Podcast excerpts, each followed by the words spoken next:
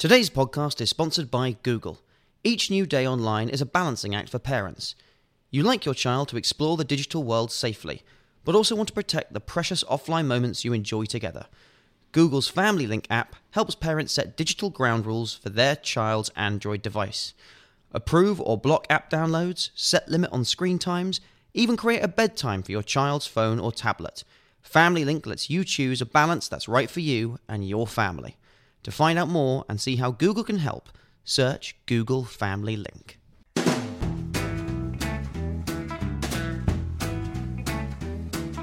Hello, and welcome to the Americano podcast, a series of discussions about American politics, life, and culture. My name is Freddy Gray. I'm the deputy editor of The Spectator. I'm delighted to be joined today by Pano Kanelos, who is president of the University of Austin. And Pano, a lot of our listeners might not know much about the University of Austin, as after all, it is a new creation that you and a group of like minded people has created in order to pursue truth above cancel culture. Is that a fair way of putting it? Thank you for having me, by the way. This great pleasure to speak with you. I would say that that's maybe something that's downstream from the general purpose of the university, that the kind of encounter with cancel culture. Cancel culture, I think, is a you know a, a vexing feature of our society today, but it's not worth creating an entire institution simply to oppose. Mm.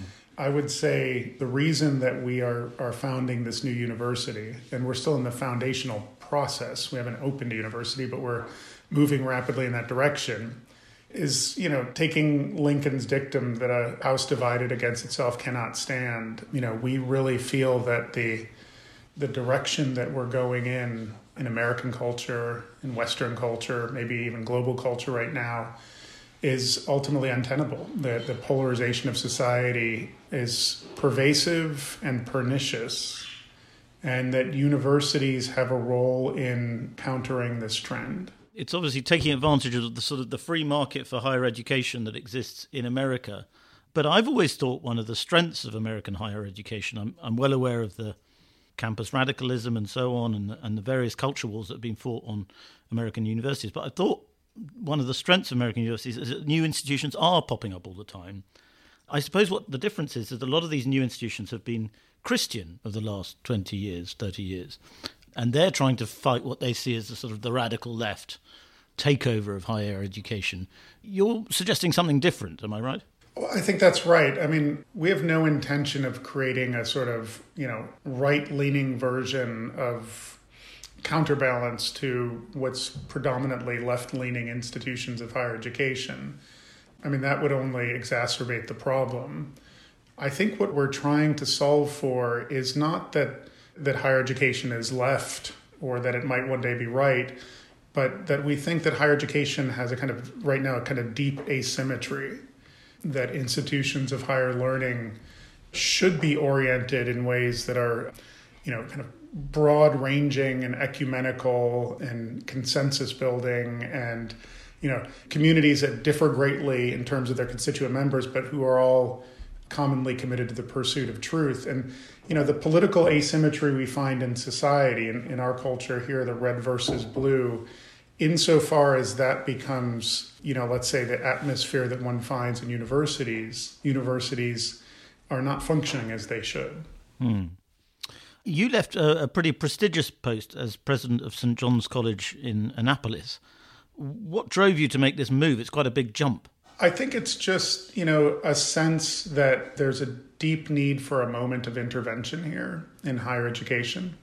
St. John's College is a wonderful place, a rigorous education, sort of the platonic ideal of liberal arts education but it's a it's a small institution. It's really it's only a few hundred students, and it's really meant to be that kind of intimate, kind of um, inward looking community. It's a place that manages, I think, to do a very good job of being, I, I wouldn't say apolitical, but being interested in things above and beyond politics mostly. And therefore, it's, I think, politically a very well balanced institution, both in terms of its faculty and students. And so the vision here is you know, what if we can take that kind of inspiration and create, you know, a large, modern, comprehensive university, you know, that has many, many elements to it that are above and beyond what a small liberal arts college might have. It was perhaps a bit facile of me to start talking about cancel culture, so I'm sorry for that. But I do think that free speech is clearly a driving force here behind the creation of your university. And I wondered if there were any examples of free speech being shut down, any particular examples that helped drive you towards getting involved in, in the University of Austin. It's interesting. I think free speech is a is a means to an end. It's not the end itself. The yeah. end always remains the sort of pursuit of truth. I mean, most importantly, at a university, at an institution of higher education, it has to be the fearless pursuit of truth. There has to be this sense that one can, you know, ask difficult questions, inconvenient questions. One can say things that sometimes are radical or heterodox. One can be wrong without penalty. And so, insofar as that intersects with free speech, I think it's essential to preserve that at, at an institution of higher learning. In our society, free speech is, is a society wide condition. I mean, we, we're a free speech society. It's, universities don't need to be the places that, that maintain that space exclusively. And in many ways, free speech, I think, is not the job of universities. Learning, truth seeking, productive conversation is the job of universities which entails, in most cases, the greatest elasticity when it comes to our ability to speak to one another.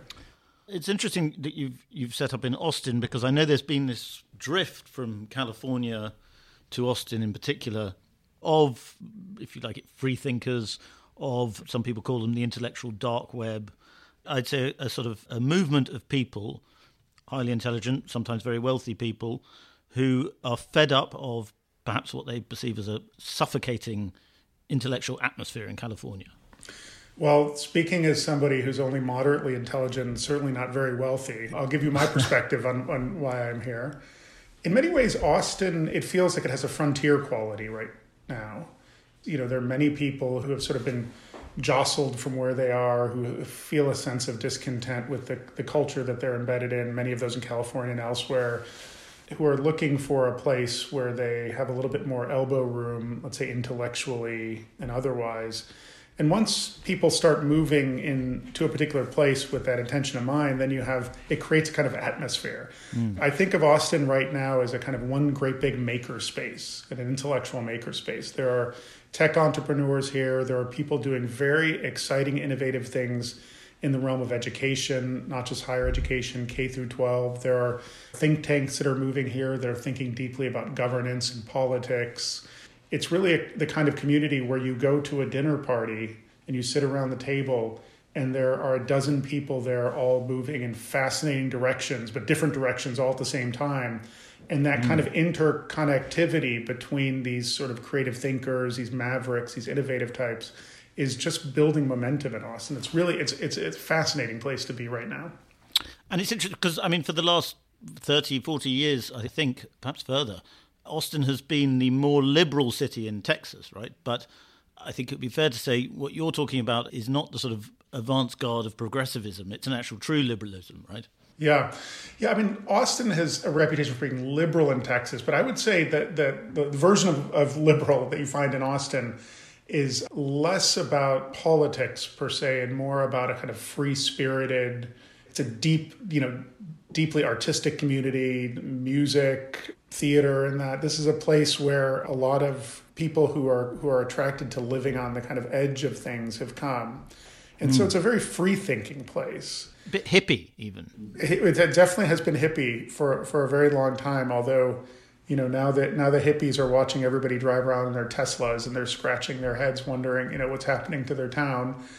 Um, but it's it, you know it's a fascinating place. I think of it as kind of an edge city not in the sense that it's far out from other places but it's on very it's on several different edges of the culture at the same time. And i think that's a very fruitful environment you know and, and it's a place many of the people moving here are conservative and moving into austin itself and they're attracted to the fact that they can be somewhere where they're regularly interacting with people who are not conservative.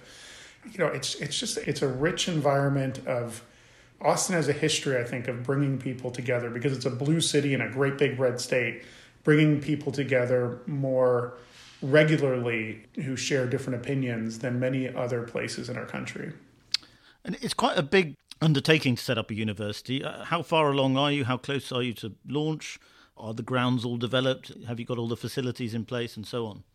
We're moving very quickly. It is a large endeavor. We decided to make a kind of public launch, you know, sort of early in the development phase because we were sort of eager to build this university kind of by the light of day so that people could see what we we're doing. We could get people who are interested in what we're doing far and wide to kind of join us. We could even put our, our ideas and our institution out there for kind of open critique, you know, which we've received. You know, there's a lot of a lot of the commentary has been critical of what we're doing, but much of it in thoughtful and productive ways. And so, if you're an institution that's about open inquiry and civil discourse, exposing your creation process to that, I think is in keeping with the spirit of the institution. Over this coming year, you know, between now and, and the end of 2022, we will be doing lots of things that a university does. We're, you know, preparing summer courses and we're getting ready to launch launch a master's course. We're going to be holding symposia and conferences. We're going to be producing some lectures and things that we'll make available for free to the public, probably online. We are closing in on a campus site. We have uh, some strong prospects there, and I think we're very close.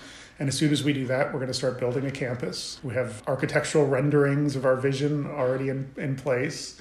So we'll start building that. And so I think that the timeline from now till when we become a university on a campus, regularly welcoming undergraduate and graduate students, is probably about three to four years. Hopefully, three years, maybe four. Uh, we'll, we'll see how things go.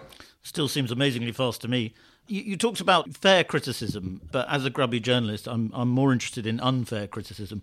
Have you felt hurt or wounded by some of these sort of attempts to describe you as a as a sort of far right plot, which I think there have been some of those. No, I can honestly say I haven't been. I mean, it, I don't think it's always pleasant to hear, but I have not felt hurt by it. I think in some ways we as an institution bear some responsibility for our public image. And, you know, we kind of came out aggressively, I would say, in our critique of higher education. And I think many people read into that things that they were already predisposed to believe that if you have you know, if you have any kind of critical mass of people who are on the right doing something, they could only possibly be doing that because they're interested in issues that are pertinent to the right. And they didn't mm. really carefully look at us and say, wait a second, there's actually a really broad range of people involved in this pro- project. And so there must be something else going on there. So I, I think there's a, you know, a bias towards, let's say, over identifying projects with the right when, when they have any particular affiliation. People who are affiliated with the right are involved with the project and, you know, I don't think that's fair, but I, I understand it. I understand the world that we live in, and it's a misapprehension. And I, I'm never pained by when people are wrong. I'm only pained if I do something to something that leads them to be mistaken. Well, the writer Andrew Sullivan often says that we all live on campus now is one of his big lines that it's not just higher education, it's every facet of American life, from jobs to social clubs to anything to sports or whatever. Is it's all it's all taken on student politics and the kind of the blinkered aspects of student politics, if you like. Are you hopeful that your university and others will be able to create a different society in America? It's a bigger thing than just education. That is certainly a hope. It, it sounds so grand to say that a university that is just, you know, just getting underway and just working towards its own foundation could do anything such as change society. But I do think what we hope to trigger is the kind of conversations that will ripple outward from the foundation of this institution that might have a broader impact than just the founding of one university. And our hope, I think, is to, to model a community dedicated to truth seeking, dedicated to dialogue and conversation that is just so compelling that we have other competitors arising rather rapidly. That it just that people just say this. Well, this is where I would like to send my kids, and other people uh, start other universities, and maybe, you know, and maybe programs within universities start. I mean, we, I mean, the response has been unbelievable just to the concept of this institution.